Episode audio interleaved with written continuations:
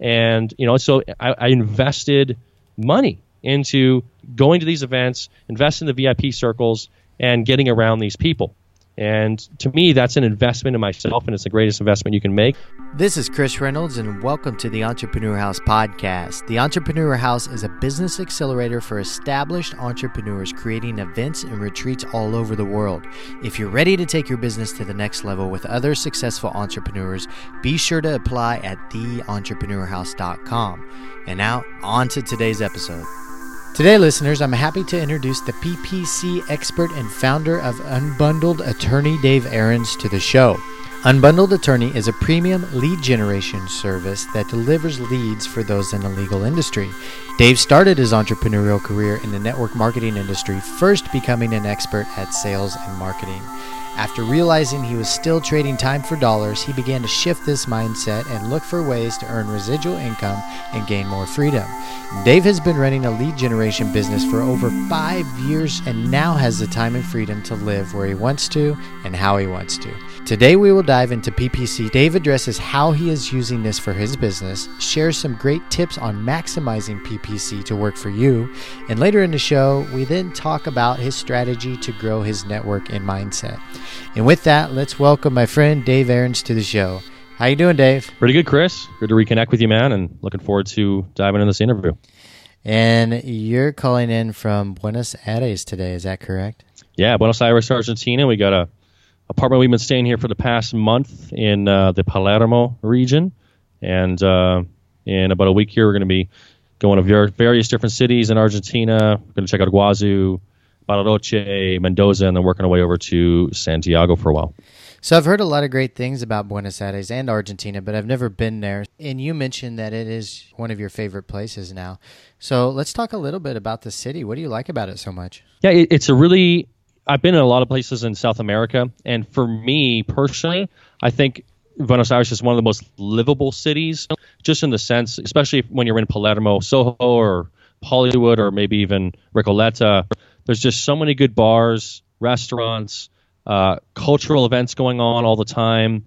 Um, it's not so driven by beach life. You know, they really just don't even have a beach here, even though it's on the water. So if you're looking for, you know, to hang out on the beach all day, then you know Brazil, Uruguay, you know other places like that have great beaches. But it does have um, a, a, really metropolitan feel. Um, the the the Argentinian lifestyle is very much kind of a later late night kind of lifestyle. So you know a lot of restaurants don't even open till seven eight o'clock at night, and you know they'll they'll you know you you can go to dinner at 9, 10, 11 o'clock at night and then you know everything the restaurants close down at like 12 or 1 and that's when the clubs open up. And so it's similar in the sense to barcelona or some other european cities where everything's just kind of done later in the evening. And and one of the things i like about it is you know buenos aires is five hours ahead of the united states. And so we can experience the nightlife go out have a good time you know do the restaurants even go out to the clubs if we want to until you know four five six in the morning crash out wake up at you know 10 11 12 and and then we get on the phones at 12 or 1 and that's you know 7 a.m 8 a.m pacific coast. And so we can very much you know immerse ourselves into this culture. And because you know our business is united states based it allows us to you know still be you know right on schedule while experiencing the full uh, the full nightlife here. So that's been really cool. Tell us a little bit about the difference in argentinian culture between other latin american countries that you've lived in I mean, the only place. So I've been to Colombia, Bolivia, and Brazil, and so this is my first time to Argentina. Mm-hmm. When I was in Colombia, um, it definitely had a feel that things were, you know, certainly brand new as far as like the startup in the in the in the you know people working in cafes and coffee shops and co-working spaces everything was much you know kind of newer not well established but I also felt at times a little unsafe in Colombia, and people were kind of looking at you sometimes like, "Who are you? Why are you here?" Like, not that, not that. You know, and Colombia is a really fun city. I recommend everyone go there. It's not to the point where it's something that should prohibit you from going there, but it just had a very different feel. Mm-hmm. Uh, when I come to Buenos Aires, um, I don't feel that way at all, and that might be because I'm in Palermo or Recoleta. Like, I, I never feel in any way unsafe in the streets. Um, I think people, it's a very international city in that you have people coming here from all different parts of South America, from Germany, from Israel, from all over the world coming in. So in a sense, it's kind of like a San Francisco of the United States, in that you have a blending of so many different cultures, um, so many different skin types. I mean, dark, light skin, blonde, uh, people speaking Spanish, you know, some some Portuguese, German. I mean, so it's really just a, a melting pot of everything that Latin culture. And then you have you know Europeans coming and visiting, but it's just a blend of all the Latin cultures. We've hung out, we've met people from Venezuela, Colombia, Brazil, and you know had a good time with all of them. And they're all here because they want to be, you know, uh, just enjoying the city. So in that sense, it's almost like you get you know a piece of everything when you're here in a city that's just you know a, a lot of fun. So that's been really cool just to to be able to experience all the different cultures in one city. And how's the food down there? Yeah, if you like uh, if you like steak, if you like meat, uh, mm-hmm. there's nowhere better um, for a parrilla. You know, they call parrilla, so they, they cook you know their their steaks on basically an open fire. Mm-hmm. So you know, in fact, we have a parrilla on our patio. So we we built a fire with you know a bed of coals underneath it, and then the fire gradually heats up the coals, and then when the fire dies down, the coals are nice and hot, and then you put your meat on top of that with your verduras and your chorizo and everything right on top of that and uh, it just puts a lot of flavor in. They use a lot of salt, and so uh, if you're into meat, it's a great spot. Um, it, we we found a lot of great places to go. What would you average for the typical digital nomad their monthly expenses in Buenos Aires? You know, it's less than the United States or Canada, uh-huh. um, but it's more than we expected. Um, you know, I'm I'm in an Airbnb rented short term, and it's a, it's like a penthouse in the middle of Palermo, and we're paying two thousand bucks for a you know a large two bedroom with a huge living room and so forth, and a giant wraparound patio. So it's it's cheap. You know, this place would be probably thirty five hundred. You know, in maybe like any metropolitan U.S. city, so it's cheaper. But you know, one of the things about Argentina is they've got runaway inflation. You know, they've gone from I think it was two Argentine pesos to one, maybe you know maybe five years ago. I don't know actually the the actual numbers, but now it's 15 or 16 to one. And a number of different loca- you know different times we've seen restaurants having to update their pricing on their menus while we're sitting there because things are changing so fast and, and, and inflation is running away so fast. So the, the, the restaurants and the companies are adjusting and adapting. Um, and so the prices are, you know, are higher, you know, and so when we go out for drinks, it's, you know, $5 a beer, you know, uh, or a cocktail is like six, seven, eight. So it's not it's not a huge savings. Mm-hmm. Um, it, there's a savings there, but, but again, that's if you want to be in the main the best areas. If you want to be in other areas and save money, then you can do that. Um, and there's a lot of other places, parts of Buenos Aires you can live where you don't have that same price crunch. But um, here, it's it's not a whole lot less than than uh, the United States relative to say, you know, I was saving a lot of money in Brazil, Florianopolis, places we were there. Certainly in Colombia, Mexico. I mean, we were living for maybe one third or one quarter of what we would live in the United States, whereas here it's probably only about maybe 20 to 25 percent less. Sounds like an amazing place. All right, Dave, let's jump into you as an entrepreneur. And I want to start out getting to know you a little bit more, your background as an entrepreneur, and how you became the, the founder of Empowered Legal.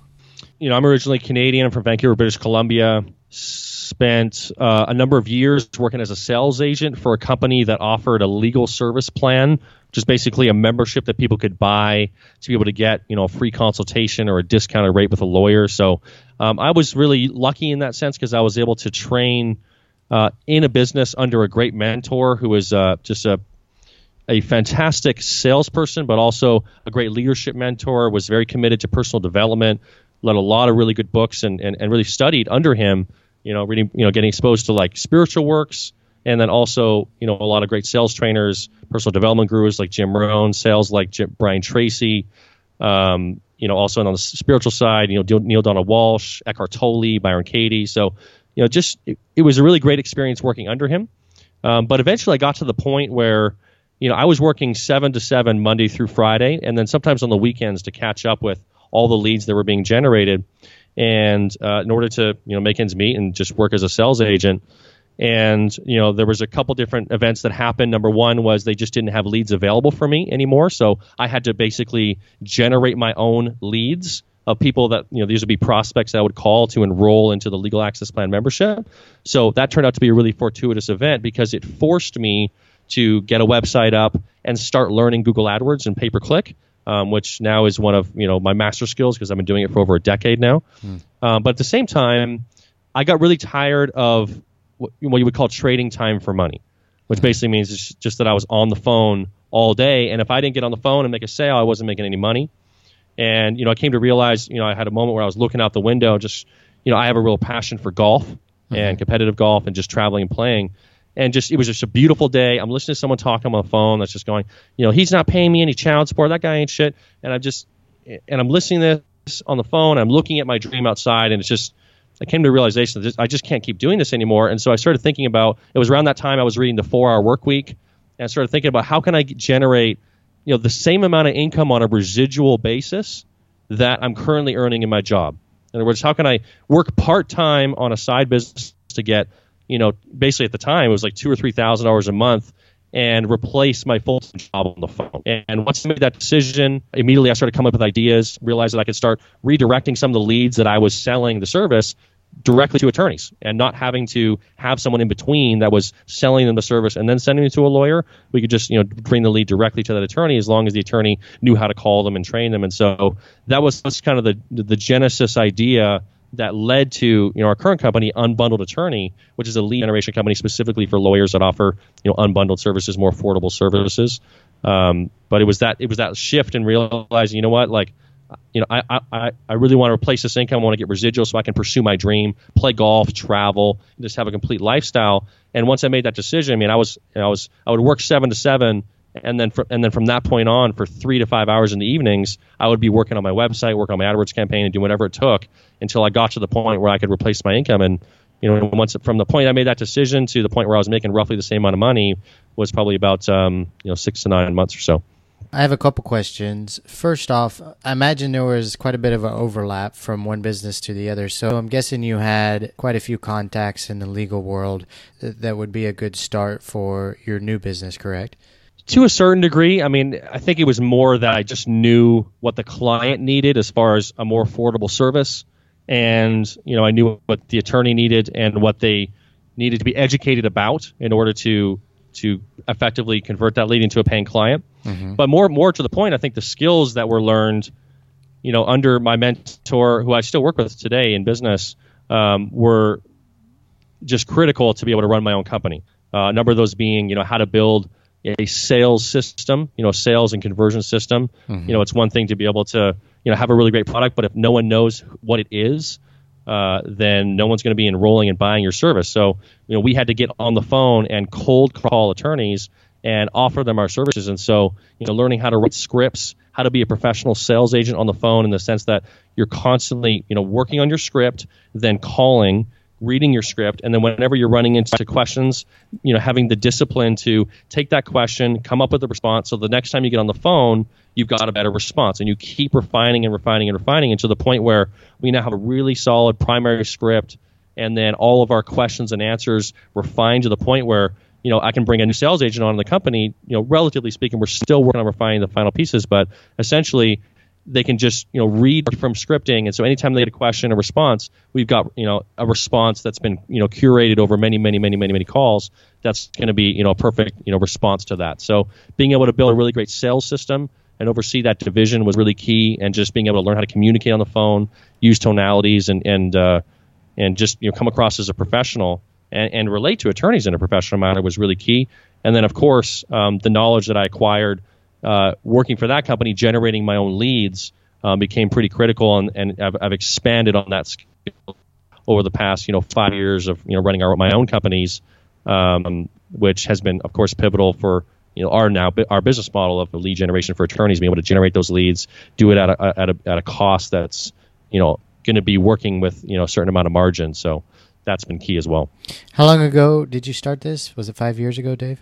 Yeah, yeah. So i went out i started my own company originally it was called family legal help in 2011 i kind of wound up my relationship with uh, the company i was selling for I did a couple months for them to kind of help them make the transition. You know, I think that's one thing that's that's that's really important. Is you know a lot of people you know see the opportunity to become an entrepreneur and they just like leave the company, you know, without any notice. But you know, I felt it was really valuable to to stay for a month or two and continue working for them, even though I was making more money in my business by that point residually, you know, than for that company. But I stayed there and and continued working so they could make the transition and replace me. And then once that was complete, then I started, you know, Family Legal Help.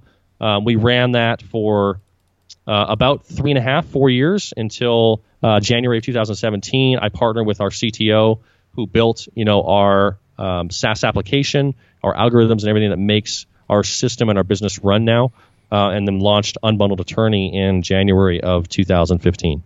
So, Dave, I know you're an expert in PPC and you've been doing it for a, a, long time. Can you talk a little bit about the evolution of PPC over the past five, ten years or so? And then some of the things you've learned throughout that time to how it fits into your business today?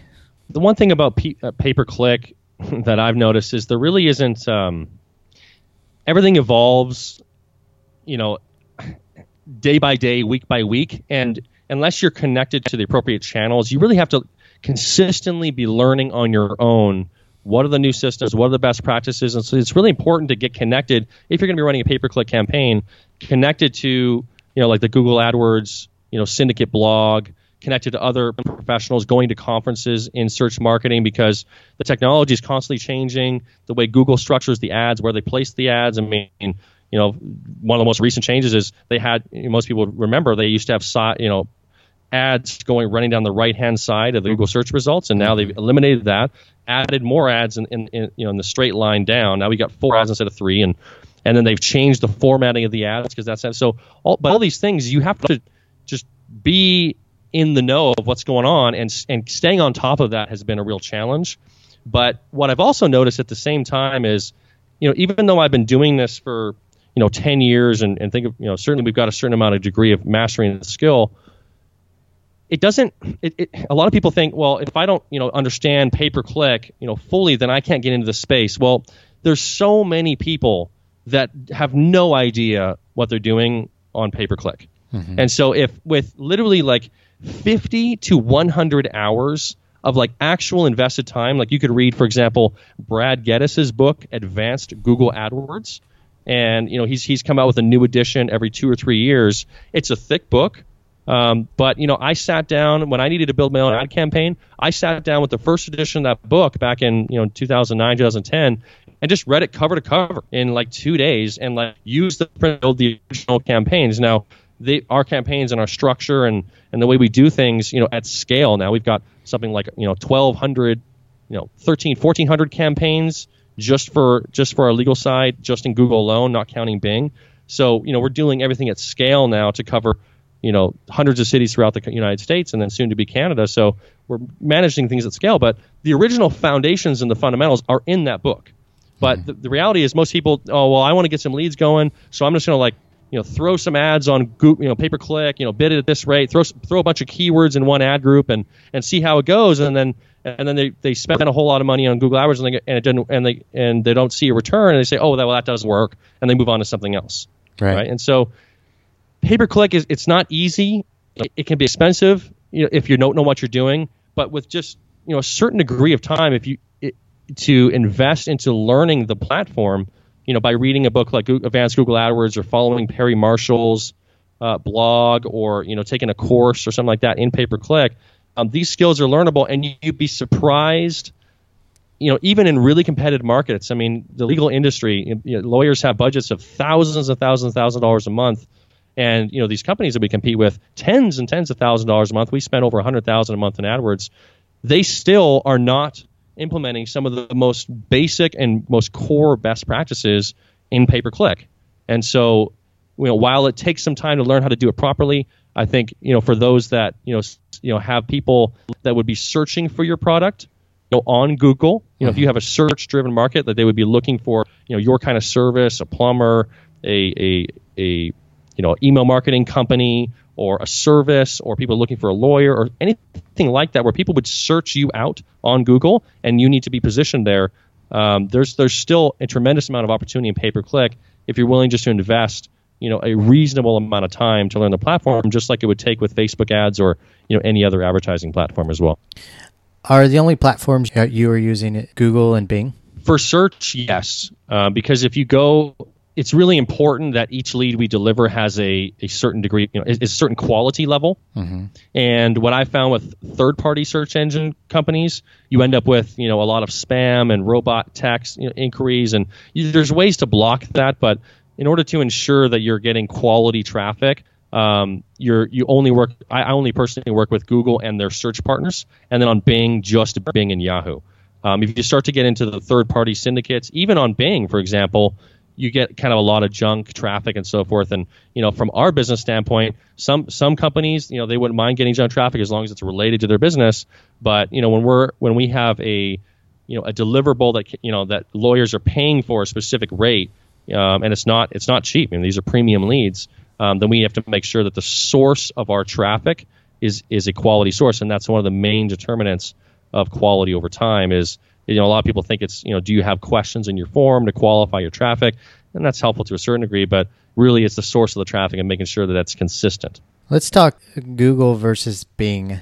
I think there's a lot of people that probably don't even know what Bing is. So, can we address that a little bit and why you decided to use Bing and Yahoo and how they compare in your business from one another? Yeah, I mean, you, you just if you're going to be driving search traffic, uh, it's a little it takes a little bit more time to deal with Bing because they don't have the same degree of functionality that Google has. Like they, you can't target counties.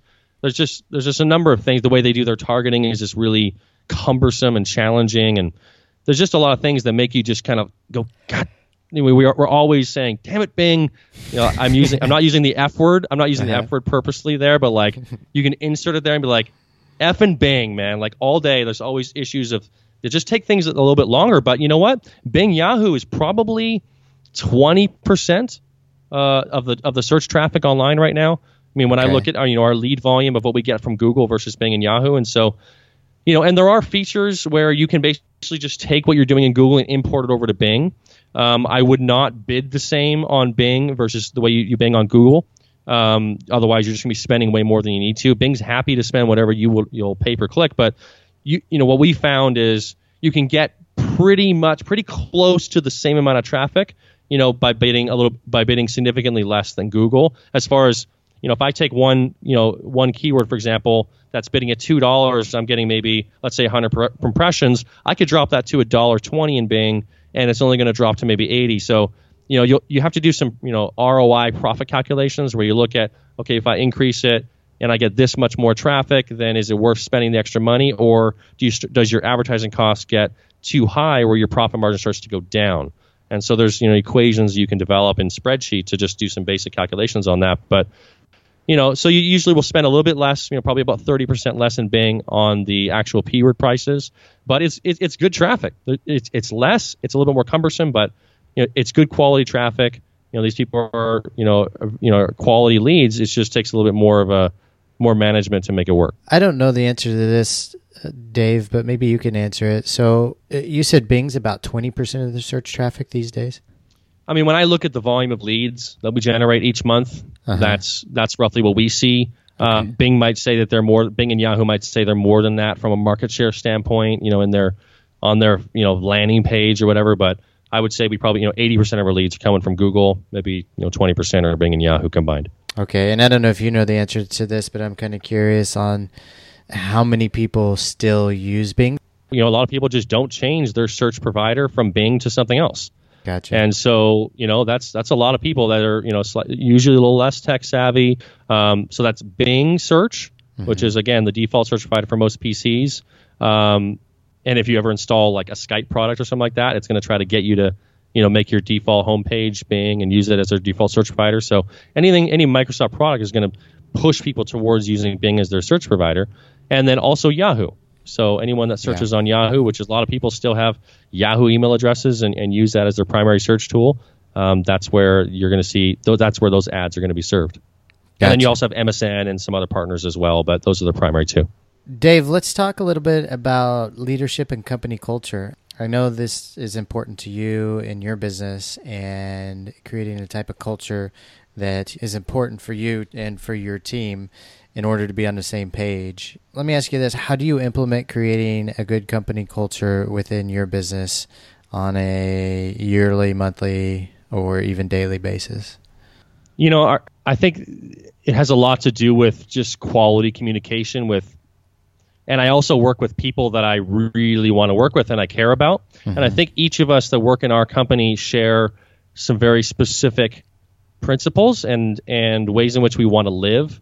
I think the first and foremost is that our entire team is distributed, uh, meaning that they're you know they're working from various different places all over the world mm-hmm. and want to have the ability to work and travel, just like you know your audience. They want to have that capacity, and and I want to be able to create that opportunity.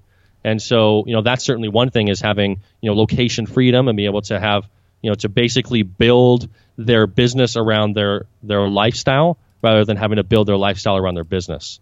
You know, the the, t- the typical, you know, cubicle type of job, I mean, that's just never really appealed to me and it doesn't appeal to the people we work with and you know, like my business partner, one of the things he loves to do is live, you know, live on the beaches of Nica, Nicaragua, mm-hmm. and surf, surf half the day, get a morning surf session, then work for a few hours, and then get another surf session, and then work into the evening. You know, I like to, you know, travel the world quite a bit, at least the most, most, you know, last two, three years, and and work from various different cultures because I like to experience, you know, different kinds of cities and and, and go to go other places, and also like to play golf wherever I'm at, and and and go fishing and so forth. So and then Ray, you know, our marketing, one of our marketing directors, he loves the Southeast Asia and spends a lot of time in Thailand. He trains Muay Thai and uh, Jiu Jitsu, and so you know he's able to pursue his passions and do everything he likes, and then you know build his work around that. So that's really important to us um, as far as you know creating a a team where we just you know we really work well together. I think one of the most important things is to constantly be clearing the air and resolving anything that comes up ever between us. And so we have a, you know, we work from a framework of, of trust, integrity, but also, you know, we we do, you know, this is like one of the processes we do, you know, that, you know, I we do what we call uh, appreciation withhold sessions, where we'll mm-hmm. sit down in a room and circle up and just say, okay, we'll start with a few things that we appreciate about each other. You know, hey man, when you know, one of the things I really appreciate about you is that when we're in this city, you know, you research all the cool things and type of events we can go to. You check out you know all, the different you know places we can rent bikes and just you come out with all these really great events and things we can do and and also you cook and do these things like so I just want to share I really appreciate it about you and you know and then so we'll, we'll kind of go around and just express some appreciation build some love and then and then we share withholds you know withholds might be something like hey man you know you know I've noticed when you were you know cooking food the other day you know you really didn't even you know take into consideration that I might be hungry you didn't you didn't you know drop you know explain that to me and and you've done that a number of times and I just feel like I don't really feel like you're considering me when you do that, and I just want to share that with you. And within that framework, the response is, you know, thank you for sharing that, and there's no rebuttal response uh, at that point. There's no discussion. It's just you invite the withhold and you share it. So just things like that, where we can really keep that open space.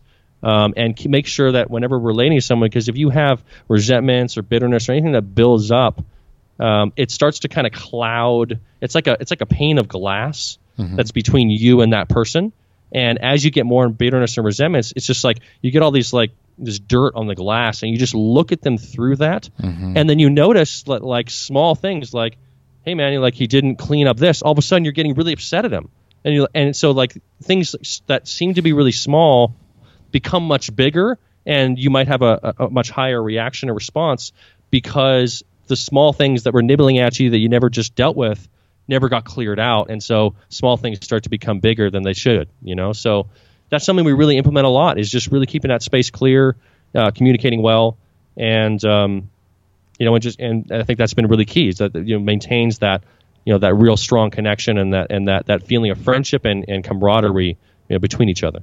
How often are you having those sessions, Dave? You know, it kind of varies. It depends. You know, if I'm working really closely, like right now, I'm living with uh, one of one of our, our, VP of sales, Graham, and so we're living together and working together. And so you know we we had a appreciation with Hole and dropped in, uh, you know, just a, you know a couple weeks ago, and so and we might do another one later this month. So it might be once or twice a month.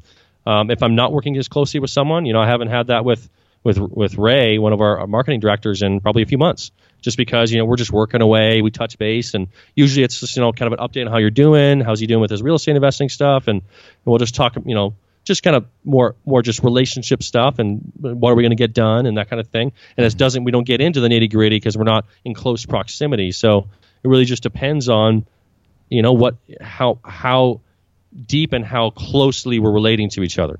and then things will come up, and then usually one of us will say, hey, you know, would you mind if we do an appreciation withhold session? Because usually we'll notice we've got something that's bothering us, mm-hmm. or something else is, or we're, or you know, he said he comes to me because something's been bothering him, or you know, it's just we might just say, hey, you know, it's been a long time since we've done this. So I, I don't have like a regimented schedule. That's not, you know, really the way we do things. You don't have, you know, a values thing painted on our wall or like monthly meetings where we all circle up and such. It just, it really, really just kind of feel into each other. Mm-hmm. and and and know and we just kind of invite. If it hasn't been a while, we'll just do one and just kind of lay things out and and clear the space. Um, or if any any one of us is bothered by anything or has been feeling some bitterness or resentment about anything we've done for whatever reason, then they just say, "Hey, man, would it be cool if we do an appreciation withhold session? We'll just drop in and share." So um, that's something that's really helped. Uh, but it's really it's more of an organic uh, response to each other. Where did you learn about this or come up with this? Yeah, so I have a, really amazing business coach. His name is Brian Bayer, and he was the founder of the Authentic Man program, which he ran uh, a number of years ago. This is probably about you know five six years ago, and then he also you know that that evolved into the Authentic Relating community, um, offering circling and so forth. So you know he's been uh, you know a good friend of mine, uh, you know business coach and mentor for quite some time uh, on various different stuff, and we'll work on business things. So he was one that you know brought that that uh, you know that you know, structure framework into our business mm-hmm. um, because I wanted to make sure we had you know a good a good culture of authenticity and integrity and and trust. And so that was you know something that he invited brought into the space and and since then we've you know we've gone to Boulder and and done some of his circling summits. You know, mm-hmm. like actually gone in and done circling, which is a, a, technique that he talks about. So, and that's you know deeply dropping in with each pe- each person and just sharing and so forth. So, um, these are this type of authentic relating uh, tactics that you know I find to be really uh, impactful in our company. Okay, one more thing before we'll wrap up. Dave, I know you're big into going to seminars and traveling around the world to meet your mentors and heroes. I always see pictures of you uh, with Gary Vee or Tim Ferriss or Neale Donald Walsch. I, I want to ask you, what's your philosophy behind going to all these seminars and meeting all these people? Yeah, this comes from, uh, you know, originally from Jim Rohn. You know, he's uh, he was a great mentor of mine that I never got to you know personally meet, unfortunately, before he passed away. But uh, you know, I've been following his work, exceptional living audiobook, challenge to succeed, cultivating unshakable character. I mean, these are just classic you know audiobooks that you know I always have in my tool bank that I go to anytime I want to work on my leadership skills or I feel like a little bit off with my own integrity or whatever it may be. And it's so he's just laid out a you know beautiful framework, goal setting, and, and just from a personal development side has been a great influence on me. And one of the things he talks about is the empower is the importance of the power of associations and who you relate with. You know, everyone says the old adage is you become the five people surround yourself with most. And so there's there's a couple different things you can do in relation to that. Uh, most people, what they think of when they think of power of associations, you become the five people around. You, you you become the five people you surround yourself with. Is they immediately think of, okay, well, you know, who's toxic in my life? You know, who are those people that kind of bring me down, that complain? If I tell them there's something to do, if I tell them to do something, maybe they cut me down or make fun of me. You know, so or maybe they have habits that you don't want to be a part of, like maybe they smoke weed or that you know take away from the type of person you want to become, right? And so you might go through one of two things: either you might um, limit that association, which means you know some people you can spend you know a month with, but you can't spend a week with. You know, excuse me, you can, can spend a week with them, but you can't spend a month. Some people you can spend a day, but you can't spend a week. Some people you can spend an hour, but you can't spend a full day. So you might limit that down to the point, and sometimes that can be family, where you just spend a little bit more t- less time with certain people that are toxic. Usually, family you're kind of stuck with, but when it comes to certain friends and certain people, you might spend a little less time with them. And then a more extreme case is you might implement disassociation, which means you just end that relationship altogether. So that's going the direction of you know eliminating people in your life that that hold you down or hold you back, and also are making you become something that is not your highest self. But in the other direction, which I think a lot of people maybe miss or don't weigh the importance of enough, is expanded associations. And so it's how do I get around people that are playing the game at a level that's one, two, three, or even ten levels higher than I am. And usually, if you're trying to get into a space around people that are achieving way more than you, that's not always easy because mm-hmm. you're not someone necessarily that they want to learn from. Like you're going into the space tr- trying to learn something from them because they're at another level. And so, in order to, to get around people that are achieving at a higher level than you, such as a Tim Ferriss or Gary Vaynerchuk, and not to say that you know we're not you know achieving at any of these levels, but they have things that I would want to learn, I want to model, and so I want to get around these people because I feel like you know being around them makes me want to be even more of myself, and that's definitely my experience when I am around them. Is if they hold me to a higher standard and realize, man, like I thought I was playing this game, we were killing it. You know, man, like we need to get to the next level. He's like, you do, you guys are doing that revenue, like, man, you need to get to here. I mean, that's you know, you guys are playing small. What are you doing? So I, I want to have people in my life that hold me to that level of accountability and, and hold me to a higher standard. And so, in order to do that, you know, one of the strategies I implemented this year is I started figuring out, okay, how can I get around these people? Well, one of the way, one of the ways you can do that is you can go to conferences and events that they're going to be at, and sometimes even invest in the VIP, which oftentimes is just you know hanging out in the lounge with the speakers or going out to extra VIP events. And you know, so I, I invested money into how do I you know into going to these events, invest in the VIP circles, and getting around these people. And to me, that's an investment in myself, and it's the greatest investment you can make. And so, um, you know, I've been very strategic and thinking about and spending time in my journal. You know, thinking about how can I get around, who are the people I want to get around with most, that are going to hold me to that next level, and then how can I get around them? Where are they? And also, third, how can I add value to their lives?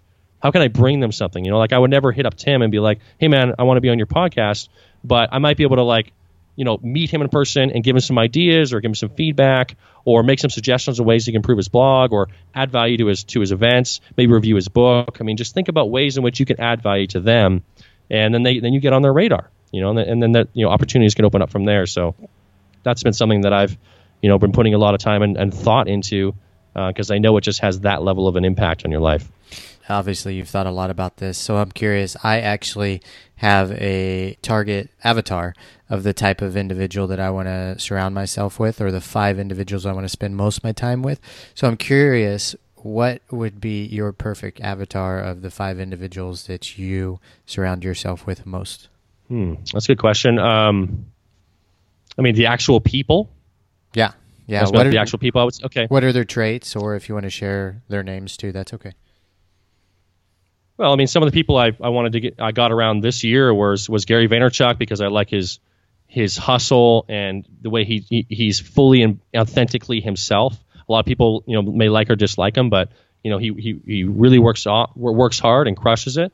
And he's been inspiring me a lot in the social media realm to really take you know take hold of that realm and and take advantage of it and put time into it. Um, Tim Ferriss is someone that inspired me way back from when I you know was reading Four Hour Work Week, so I've gotten I've gotten around him as much as I can and followed his work and so forth. Um, the third would be uh, Kim Kimball Musk was someone I had a chance to meet who was Elon's brother.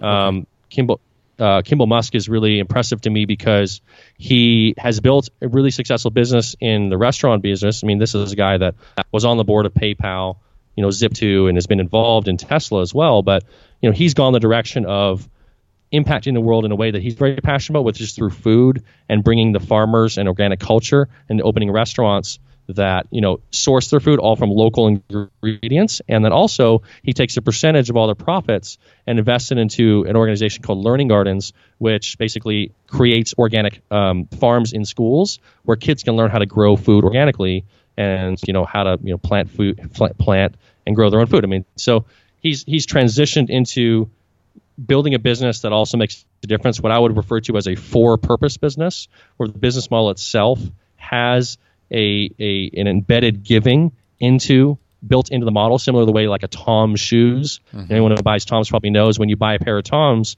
they give a pair of shoes away to you know a an individual need in a, in a third world country. And so that's a really cool business model. And so I wanted to get around that person and and, learn more about you know how he built that into his model, what he stands for. So I paid some good money to go to a conference and then a VIP session to to actually meet with him in person and spend an hour and a half and and just run ideas by him on, on way we can do that in, in our own company. And you know, there's a few other people. Uh, I've spent some time with Tony Robbins, which was cool. Um, going to his events and, and also just talking to him. And also on the spiritual side, I've I've, I've done some deep dives with uh, Neale Donald Walsch, who wrote Conversations with God. I've met Byron Katie uh, I definitely dive deeply into his work. And then I'm also um, exploring some work of Mayan shamanism and going, you know, a little bit deeper into the spiritual realm. So there's different characteristics. You know, they, they all add different flavors, but I think these are all the different you know pieces that you know make you know myself you know the greatest version of myself that I want to be, both for my family, spiritually, from a business perspective, and from a contribution perspective, as far as the impact that we can have as well. Boom. That's a podcast with Dave Aarons. Thanks for coming on the show, man. Yeah, man, it was a lot of fun. Thanks for having me on. Dave, if the listeners want to reach out to you and get a hold of you, where's the best place they can do that at? Yeah, I mean, I, for, I thought about this before I got on the show. I, I don't really use social media. I'm on Facebook. If you search in Dave Aarons, A A R O N S. Uh, I think my Twitter handle is Dave underscore Aarons. Um, and so you can tweet at me, and I think I might get the email notification, but um, I'm tough to reach, and that's kind of by design. You know, I Cool. like uh, I my privacy and anonymity, but uh, if you want to try to reach out to me, try me on Twitter or Facebook, or you know, just come to unbundledattorney.com and and contact us directly from there, and I'm sure someone will get get the message to me. Excellent. Dave, thank you so much again for coming on the show, buddy. I really appreciate your time and you sharing all of your wisdom with the audience. It means a lot. And thank you, listeners, for tuning in. Once again, we'll see you all on the next episode. And goodbye, everybody. The Entrepreneur House is a business accelerator for established entrepreneurs. Imagine spending an extended period of time with other successful entrepreneurs working together and growing your business. Day to day, you interact with other driven and smart business people. Spending an extended period of time around them alters your business and your mentality around business. Goals are set, business grows, new partnerships develop, greater profit margins are achieved, the productivity skyrockets for those that are in the entrepreneur house, and you get to have an incredible adventure while doing it. This year, we have three different events a three day productivity weekend in different cities all around the world, a two week all inclusive retreat for entrepreneurs with six figure businesses. This will be full of workshops, masterminds, and adventure. Then a four week event in Chiang Mai, Thailand for established entrepreneurs, also full of workshops, masterminds, advisors, and fun weekend social events. Be sure to check out the details at theentrepreneurhouse.com as soon as possible. These events will fill up fast. For those of you that are interested and have some questions, be sure to contact us through theentrepreneurhouse.com forward slash contact. We will respond as soon as possible. For now, saludos from somewhere in the world.